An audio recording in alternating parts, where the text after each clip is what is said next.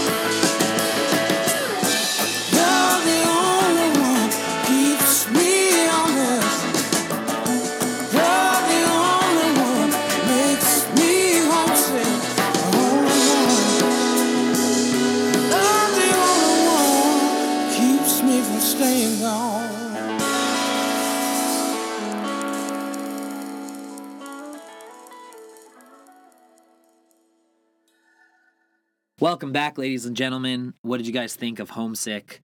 Pretty incredible, eh? That guitar just makes you feel all warm inside. So excited that I could share it with you guys, and very excited to share this interview with Marcus King with you. But, real quick piece of business before we do if you're listening to the podcast on iTunes or Apple Podcasts, please hit that subscribe button. Take a quick second to leave us a rating and a review. You can also find the Adamantium on social media. We're on Instagram, Facebook, and Twitter just by searching the Adamantium. And that's it. So, time to head down south for episode number 39 of the Adamantium podcast featuring Marcus King of the Marcus King Band. And if you're here in Toronto, please do your best to stay warm and stay safe. Have a great week, everyone.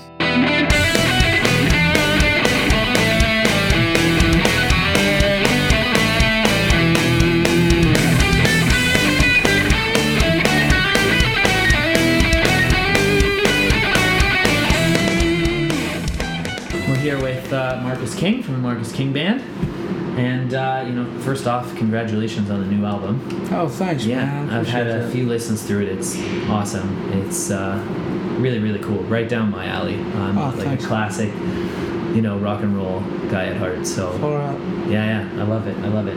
Um, and this album was kind of cool because now you're you're working with like a Grammy award-winning producer. Yeah. And uh, so, tell me a little bit about how you know how working on this album was maybe a, a little different from the first couple albums. Well, this one, you kind of feel the the heat, you know, the pressure, Right, okay. which is good though, because we all kind of went in uh, the studio a little more confident this time around because we had we had done a couple records and kind of went into it like, all right, we know what to do. But as soon, as, Yeah. as soon as we got to the uh, RCA studios and walked into the A room, all that went away. Yeah. Okay. I felt like a kid again and really, truly humbled just by the space and also by Dave. Uh, everything about it was very humbling. And working with Dave was one of the most organic things uh, we've done in our career. Uh, especially myself, working with him really uh, hit close to home because he was very similar in the way that he processed things and the way he approached How'd you guys get? What this is Dave Cobb we're talking about. And how, how did you guys get connected in the first place? Uh, somebody at our label had the idea. Uh, I can't recall who. Or it may have been may have been somebody from our management at the time. Uh, I had the idea that Dave may be a good producer for the record because we had been shopping a little bit and looking for who would be the right fit for what I was trying to do. And what I had was a, a bag of songs that were all just acoustic songs, Mhm. you know, more singer songwriter things. And I didn't really have a full band idea in mind. So finding somebody like Dave was really great because he was able to take the arrangements and apply the whole band to it. So you're saying there was the heat was kind of on for the album to, you know, the pressure was a little. Do you think that kind of fueled your motivation to make it what it what it, what it turned out to be? Yeah, I think we uh, we all had, you know, the, uh, I don't know. I can't really say that to be true because Okay. it wasn't really going into it. We felt a little pressure. I did at least because I had a lot going on right before the record. I was learning a lot of Black Crowes tunes because right before we went in the studio, I uh, well, right after we were in the studio, I had started the tour with Chris doing the all the Black Crowes tunes. Yeah. So I was learning all those at night and trying to finish up all the songs for the record and touring and not And- sleeping. And pardon me if I if I don't know, but how how come you were learning the the Black Crowes tunes? Are Oh, you- sorry. Uh, yeah. No, maybe that's my my bad. I didn't do enough research there, but I did. A, I did a tour last year with Chris Robinson. We were doing all Black Crowes music, and Okay. he invited me to come be a part of the tour. Oh, very cool. It's called As the Crow Flies. It was a really fun tour. Yeah, that But- sounds really awesome. Yeah, but you see, where I was right before we went in to do this record was, I had you know like forty or fifty songs to learn, you know, that I had never really played before. So how how long would something like that take you to learn? Well, you know, I worked on it for about a month. You know, Okay. whenever I'd have time, I'd get to work. That would take some people a lifetime. So that whole, that whole, you know, time before we went into the studio, I was in France that whole month. right? okay. So I was working. Not a bad place to be stuck. Nah, it wasn't bad. Not bad at all. But we were playing every night. We were gigging and we were traveling all day in a van. So I'd wake up, get in a van, go in go into another town, drop my stuff in a room, learn a Black Crowes tune, and then go to the show, play the songs, our songs, play the show, Yeah. Leave the venue, stay up till like five in the morning learning the songs, and then sleep a couple hours and then repeat it. Yeah. So by the time I got to the studio, I was just like, shit. I'm just ready to work on my tunes and Okay. get some rest. Yeah. so it was a stressful time, is what I'm getting at, I guess. Yeah. But Paid working, off working with Dave was Yeah. a stress reliever because Yeah. he's so good at what he does. And that's my long-winded way of saying that he's a, a real super guy to work with. Awesome. That's great to hear. And it's it was this is your third album. California Confession is your third album in like four years. Um, in that time, do you think? I mean, that's pretty one a work pretty workhorse mentality. Um, but do you think you were able? You've grown a lot as a musician in those four years from when you released your first album. I'd say so. Uh, I mean, I guess that's a hard thing to analyze about yourself, but Yeah, you know, that's something I think I've thought a lot about. And with Carolina Confessions, we all grew uh, a lot as a band from what it was on the first record, uh, which was my drummer, Jack Ryan, and myself, and our bass player at the time, Anthony. He left the group after that first record. So, really, the self titled, which is our second album, uh, growing from that space, because Dean had just joined the band and our keyboard player just joined the group uh, a year and a half ago.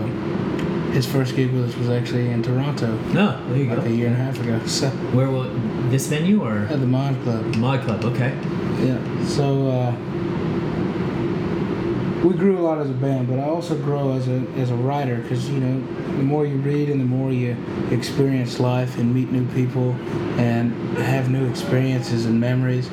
I mean, how your vocabulary grows not only you know from uh, a standpoint of the, the words or phrases you may use in your music, but your vocabulary of the world mm-hmm. increases in your in your mind and in your heart. Mm-hmm. So things that I wasn't able to articulate or put into words or into music like three years ago, some of those some of those happenings or memories are still inspiring me today because now I'm able to express it. And also, I'm sure like culturally, you're a lot more expansive now, having toured much Right. of the world, and Yeah. know, appreciating other people's cultures and Yeah. not not being afraid of, of change because something that we we none of us have a all of us have a very low tolerance for for xenophobia or, Okay. or closed-mindedness yeah, we really can't stand that kind of behavior so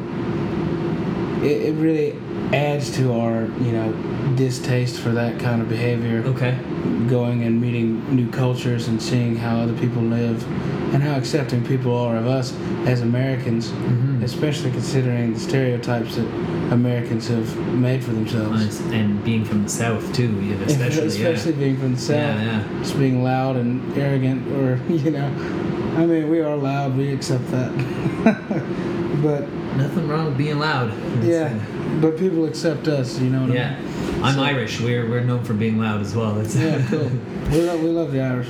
no, it's it's easy to love the Irish. It's uh, hmm um, so yeah. You actually come from uh, you're a fourth generation musician. hmm So tell me a little bit about your dad and your, your granddad, and and how maybe they originally inspired you to be a musician. It was all subconscious, you know. Yeah, yeah, Because we had, uh, like, I don't think they would call them jam sessions, but right. looking back on it, that's exactly what it was. That was like playtime for you guys. Was Yeah, you know, after, uh, or like family get togethers up at my great grandfather's farm, and that was really cool because my great grandfather, uh, Morris, was uh, a moonshiner back in the 20s. Yeah. And uh, he still had his moonshine still back behind his uh, his uh, acres of land. So he'd take me back and show me that. And, uh, you know, he was a, he was a moonshiner and people would, were always after him. My grandfather was born into that family. yeah. Have you ever got to try any of his moonshine? no, I was I was real little when, when he was There's none. There's none left over. It's not like it's not like a fine wine. There's still there's still some cats in the family Still- that okay. have the recipe, so All right.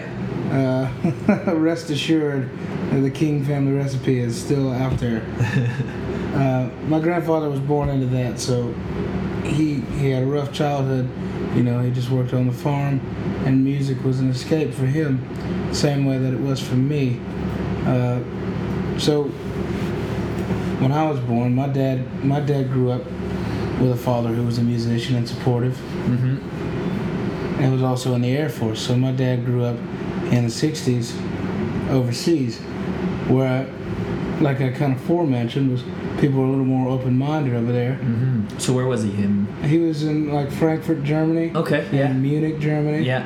So he had his hair long, and he wore beads, and he was playing like Cream and Hendrix. Yeah. My dad's a fantastic guitar player. Uh, still my hero as far as guitar is concerned. And he was playing over there, and then he moved uh, oh, back into South Carolina Mhm. with my grandfather in 1969. Because he was born here, moved over there, and then came back when he was 16 in 1969 to a complete culture shock Mm-hmm. uh, of just intolerance and just hatred and violence in the South, and that really threw my dad off. so he really clinged to music, you know, as a escape from all the crazy shit that was happening in the South in the '60s. So I get it from them as far as using it as an escape from reality. Mm-hmm. And turning it into a new reality for yourself. And I was, I was about to ask you what kind of, you know, not only as a musician, but life lessons did you learn from them? And that's, I mean, there's a big one right there is Yeah. your intolerance for hate or xenophobia. Yeah. So what I learned from them was mostly what not to do, Right. which I think is kind of the most important. yeah, because I think it's just important to uh, let people figure things out for themselves Mhm. for the most part. And did they did they treat you that way too? As when it came to music, did they kind of just hand you a guitar, or did you did your dad give you you know like typical lessons or? He was stern with it, just in the way of, you know, keeping me uh, on top of it. Mm-hmm. because you have to understand like i mean the unfortunate thing about society is that people's attention spans are growing shorter and shorter and i think my answers may be too long No, no, no. Is, but you know as a kid my attention span as all kids as are uh, your attention span is rather short so you have to kind of really not pressure but uh, encourage your, your kids to really work at what they're doing Mhm. if they're really serious about it you know it's like uh, if you work really hard on the small scale Les Paul then we'll get you a, a, a big guitar right. so when I turned seven, I got a Squier Strat, and you know I just kept working, and it was never a doubt in my mind that This what is I, what you wanted to do. yeah, Do you think now being this you know successfully touring musician, do you think there's lessons you've been able to pass back to your dad or? yeah. There was a time, and it was scary, scary place for me, just because my dad always told me, because he was always just a guitar player for people, Mm-hmm. and he had a lot of success on the heels of other people.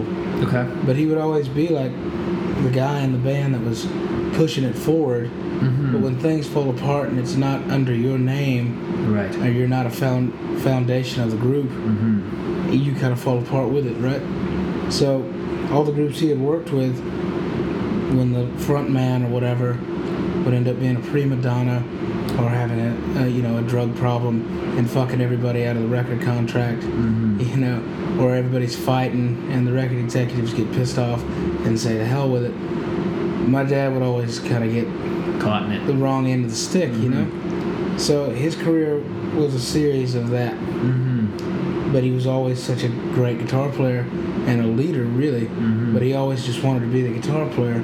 So his advice to me was to encapsulate what I do and to be my own man and to follow through with it that way Mm-hmm. because you know if things fall apart at the end of the day it's still Marcus King and he taught me how to find the right people To and work how with. to work with and I'm so blessed with my band and my father taught me how to do that uh, yeah That's, that's awesome, man. Um, and and you've mentioned he's still your hero, your favorite guitarist. Um, does he ever let you take any of his guitars on on tour with you? well we now have a system of sharing Okay. because I have uh, I work with Gibson guitars and I work with with Fender guitars. So whatever my dad's looking for, I try to get him, you know, what he what he wants. Uh, because he never really had that those kind of opportunities. You know, he was a struggling musician his whole life, and just a fantastic player. Um, so, uh, what was I getting? at? So, so basically, you know, It goes a- the other way. You're hooking him up with the guitars. yeah, and kind of what I was saying was the scary moment that happened was when I realized that I had kind of surpassed what he had he had done musically in his career. And when I'd ask him for advice on stuff, he'd be like, "Well, I didn't really do that. We never really got to that Mhm. place, so I don't really know what to tell Wow. you." And that was a scary time. So he's still able to really give me advice from more of a moral standpoint, Right. though. You know. Um, you did use though some of your. I think I read you used one of your grandfather's guitars on the album. Oh yeah, man. Big Red. Yeah. And what's what's that guitar for? There's a lot of significance to that guitar. Uh, circling back to how important music is to Mhm. me and the generation of men in my family who are also, you know, empaths that need something to get it all out through. And my grandfather being a prime example, in 1964, he had given up music and was just focusing on, you know, he was a staff master sergeant in the Air Force. He had three kids, a wife, and he was trying to support everybody. And they were living in uh, Montana at the time, uh, Great Falls, Montana. So he had a bunch of he had stomach ulcers because of the stress of being in that position and having a family and low income situation. So he went to the doctor about it, and the doctor told him to uh, pick up a hobby. Asked him if he golfed or anything, and he said that he had, he had used to play music, but he he quit playing music because he wanted to focus on his family. And the doctor said, "Well, you should consider picking it back up." So he left from the doctor's office and he bought a 64 Fender Super Reverb and a 62 ES 345, and that's the guitar I used on the record. Okay. Big Red. Big Red. And tonight with me, I have a replica that Gibson Okay. made, and to let a cat out of the bag, which I don't think they'll mind, that'll be the signature Marcus King model. Really? That'll Very cool. next year. Next year. Mhm. Very cool. That's awesome. That is really cool to hear. Um, and you mentioned it earlier, um, but I'm very curious to know what a what a King family get together is like. Oh, well, now these days I'm never home. You know, uh, there's one reason I I started my own festival, and that was kind of the Yeah. I you know that was kind of the the uh, nucleus of it was I missed all my family get-togethers, and they would always have them planned for times that I'd be out on the road. mhm. So I said, you know, I want to do my own festival. I might as well incorporate my own family, into it. Yeah. And you know, if I can't make it to their get-togethers, hell, I'll Bring invite them them to to mine. Yeah. So it's been two years of that, and it's been fantastic. But a typical get-together, you have And, and sorry, that's the uh, the Marcus King family reunion. Is it called? Marcus King Band Family Reunion. Okay. Yeah. And so, is it family members come and play with you? And Yeah, well, what it is is it's a it's a festival that we put on it. uh, Pisgah Brewing Company in Black Mountain, North Carolina, and we have uh, a lot of friends come out. This past year, we had the Revivalists headlining one night. We had Chuck Leavell there, Devon Allman, and Duane Betts, and uh, Billy Strings. A lot of really dear friends of ours that we met on the road that we consider our road family. Mhm. You know. So we keep it keep it close, and we we handpick the the lineup every year, yeah. Uh, just to keep it to the cause, and we like to uh, benefit a few charities every year. Yeah. And this past year, we gave to the uh, uh, what's it called, North America Mental Health. I can't remember the exact one Right, Okay. but we, we were giving back to uh, mental health research and also legalization of, of cannabis. Products as a medical thing. So it's just good to get the family back together. Very cool. And so, you, I, I sorry, I interrupted you slightly. You were saying that the ac- your actual kind of family gatherings you were about to Yeah, about that. you know, it's just everybody kind of cooking and bringing a dish or Yeah. just sitting around and talking, really. And then it would always get down to singing some gospel hymns. Okay. When I was a kid, that's mostly what it was. You're right. all my great aunts would sing, my grandfather and my uncles would play, and my dad would play. So that was a really beautiful environment to grow Mhm. up around. Do you find, you know, being such a young musician, do you experience much ageism in the in the industry? It's not so much anymore, Okay. Which I think is That's good to hear. fantastic. Yeah. Uh, I I learned a lot when I was young, younger, uh, playing in clubs. Because I played in my dad's group until I was 12, and when I was 13, I started singing and I started fronting my own group. and started playing in, Yeah. in, in venues. Well, that's I mean that's the thing about you is you have as much as a 22 year old you have as much experience as a 35 year old has.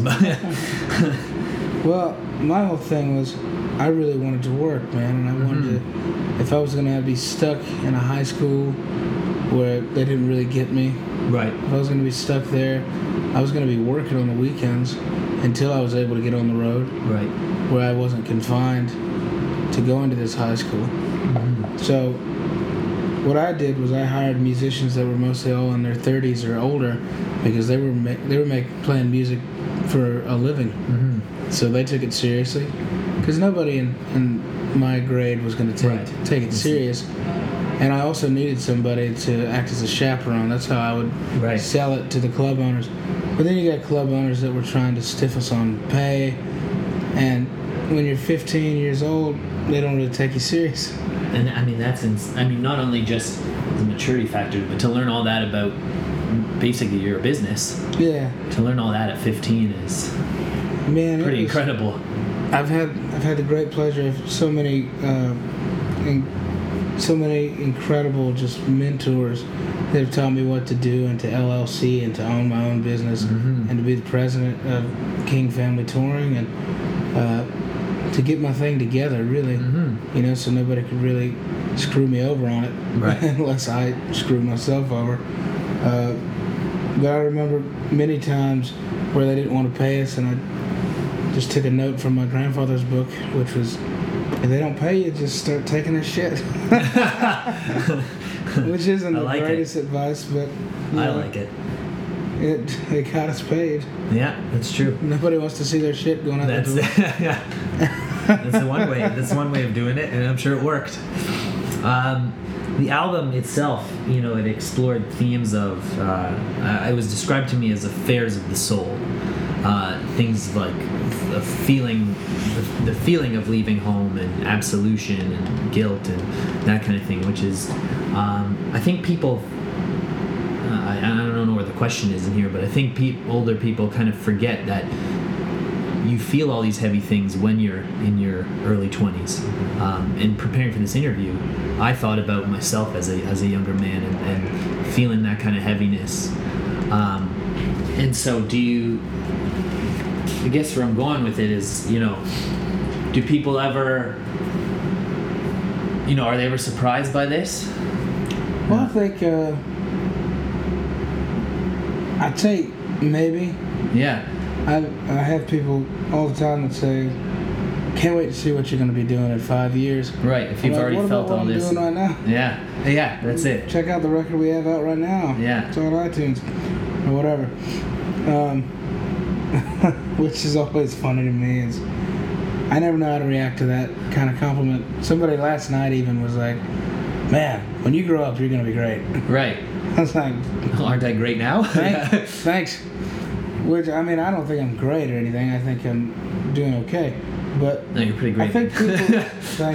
But I think people uh, um, forget how when you're young, you know, things really hit you harder because you haven't gone through it before. right. You know, you got a record like Pet Sounds, which is a, a record of coming of age. It's a telling of a young man. You know, Right. Brian Wilson Yeah. in his twenties, coming coming of age, and I've always been like a helpless hopeless romantic, and I think most kids in their teens are because you just feel things so much harder and That's true. so yeah. much more intimate and close to your heart. And the older you get, the more jaded you become I think that's it because the world wears you down. And I think people forget that and, and they, they think things like, you know, how much heartbreak can you really feel at that age? And it's and then, you know, when I like I said, when I personally thought back to it, I was like one of the biggest heartbreaks I've ever felt was when I was twenty one. Yeah. You know? And uh, That first real heartbreak, that first real uh, loss, you know? yeah. I mean, Rejection, that kind of Yeah. I had what I always call is like a, a blessing of being mis, misfortunate and, and loss from a young age. From around the time I was 12 or 13. The first girl I really was sweet on in middle school, she died in a car accident Oh, when, we, when we were both 13 years old. So from that moment forward, I was just all into the music and Wow. And I think, I think for you, for one, I'm really sorry. I'm so sorry to hear that. Um, and I, th- I think one of the ways that it, it, it bleeds in your music is I think you are, most people can feel it but they can't express it musically the way you can and I think that's one way that you are really blessed um, is that you can express that through your music I mean I can even hear in in in the way you play guitar what you're feeling and that's like an extremely rare talent It's a blessing, man. I'm so happy that I'm able to express myself. And, you know, situations such as that, and a lot of other situations that I won't get into from when I was a kid that really broke my heart, Mhm. you know. And I really feel strongly still when I think about it. But music is just a way for me to slowly release some of that. And some of those situations, I, I still haven't found the words to write about right just like I said earlier, like uh, relationships that ended for me like almost two years ago now. That's what I wrote about a lot on this record.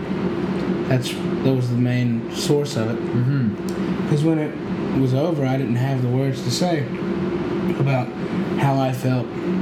But retrospectively, I look back at my muse for this record mm-hmm I look back at it and I'm able to say, you know, I'm at fault here as well, just as much as she is, and you know that's just one part of it. mm-hmm And I think a lot of people can relate to that. Is it's not always a a, a blameless situation, but I think for the most part, everybody has a little fault. That's- yeah, Yeah. absolutely. Wow, that's a, a very mature way to think of, of things. But um, and even if you can't find the words to express it, I think you found musically rhythms or you know notes that can express it. Absolutely. Yeah, And try to make the guitar an extension of what I'm of saying. yourself. Yeah. Um, I've noticed in the last couple of years, and, and, and this year especially, kind of uh, a more emergence of new blues and like blues rock bands. Mhm. Um, you know, bands like the Glorious Sons and, and any like Greta Van Fleet and stuff like that. Um, do you think that there is a thirst for that kind of music in 2018? I think that uh, that's a safe a safe bet. Everything, just from what I could tell, has has been pretty cyclical up until now. Mm-hmm. People have a a pretty, you know, uh, big desire for nostalgia, or whatever you want to call it. Really, things are coming back, and what I what I see coming back is just actual music again. You know, people were really into the '80s for a minute there, and now bell bottoms and and desert boots and Yeah. uh, fringe suede boots and all that shit's coming back around. Yeah. So I think uh, there'll be an opportunity to where what I think is cool is actually cool mainstream. Right. You know, How big is your collection of hats? it grows a lot. Yeah. I was actually just looking at a hat that I wanted to get, an old Stetson, uh, just before this interview. Yeah. So I, I made, Where do you find your? Where do you? That's I was gonna ask. Where do you find your hats? So this one, I, I work with a company in LA. Okay. A Custom. really, a really dear friend of mine. His name's Charlie Overbay. Okay. And Shout out to Charlie. Charlie, he's a fantastic musician, but his side hustle is he makes incredible hats, Okay. and he ages them and makes them look really cool and rustic. Uh, and the company's called Lone Hawk, so I wear those. But I'm a real sucker for old Stetsons. Mm-hmm. You can find those on eBay or Okay. problem with thrift stores is everything's too small. Everybody in the 70s had small heads, Yeah. small bodies. I don't know what what happened Yeah. in the in the past 40 years, but I've got a huge head and I can't wear any of the clothes. You can't find. So you have to have them custom made. Well, yeah, but I mean I wear seven and five eighths, so you can you can find that hat on eBay, but you don't find them at thrift stores as much. Right. I was gonna say if you're spending any time in Toronto, there's a great area of the city called Kensington Market that's got just full right? of thrift shops uh, and hat stores. Gotta so- check it out. Yeah, Kensington Market. And for next time, next time you're back, great area Yeah. to walk around too. It'll feel like you're in the 70s. Sounds great. yeah, it's pretty cool. Um, you've had a chance to already work with some insanely talented musicians. Um, even on this album alone, uh, the song "How Long" was written with Dan. I always mess up his name. Auerbach. Auerbach. Auerbach. Yeah. Yeah, from the Black Keys. Um, do you have or do you have like a dream list of people that you would love to work with? So, you know, Dan Auerbach was certainly on on the top of that list. He's a real, he's a really. First of all, he's a really sweet dude. He's a really good friend. He's a fine musician too. So, being able to work with him really kind of showed me that there's no limit to the heroes of mine that I'd like to work with. Yeah. Uh, in a shorter way of answering it, I guess John Prine. Okay. Is that like the top of your your list? John Prine is up there. Okay. Uh, Neil Young. God, that would be Pretty insane, eh?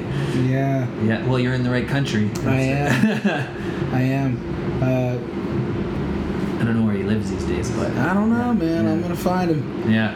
We're gonna work together. That's it. I'm speaking it. I'm sure he'd be. I'm sure he's sweet on your music already. and Oh, that'd be cool. It would be pretty cool. Yeah. right? Um, you've been touring really extensively in 2018. I was looking at some of the dates. Just been constantly on the road. Um, what have been some of your favorite cities, venues so far? Wow, yeah. Yeah, the first one I always go to is uh, uh, Red Rocks in, uh, what's it called? Morrison, right outside of Denver, Colorado. Okay. So Red Rocks, it's like an, it's a spiritual thing to play there, man. Is that the one in like in the cave? That is my, one of my other favorites. That's, Okay. in, that's in Tennessee, Okay. and we call that the Red Rocks of the South.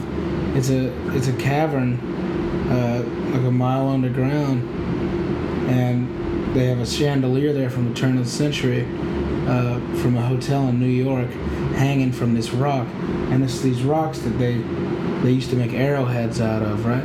So it's really dense and it soaks up the sound. So the acoustic uh, quality of that room is just perfection. Really? So that's one of my favorite places called Cumberland Caves, uh, Red Rocks Amphitheater in Colorado.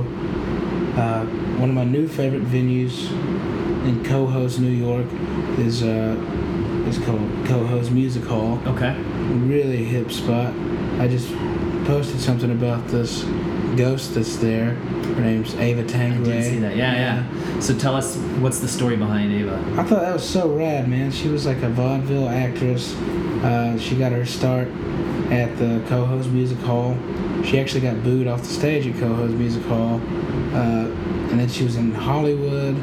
And I think she died in Hollywood, or not entirely sure what happened to her, but tragic death, young age. So everybody that works at that venue has seen her in the uh, venue. Really? So that's what they say. I didn't see anything, but uh, they had like a, a shrine Yeah. at the venue where you leave gifts, Okay. and you leave a gift, and that's the whole thing is leave a gift and you'll have a good set, and if you don't leave a gift, you just up to the mercy of of this ghost. But Okay. I've played. So did you leave a gift? Oh yeah, What did you leave? we left uh, one of my guitar picks. Okay. And we left a, a pin that was special to our bass player. Yeah. That's our cue to wrap things up. But uh, and actually, you know what? That was my, my last question, and it ended with a pretty cool story. So yeah.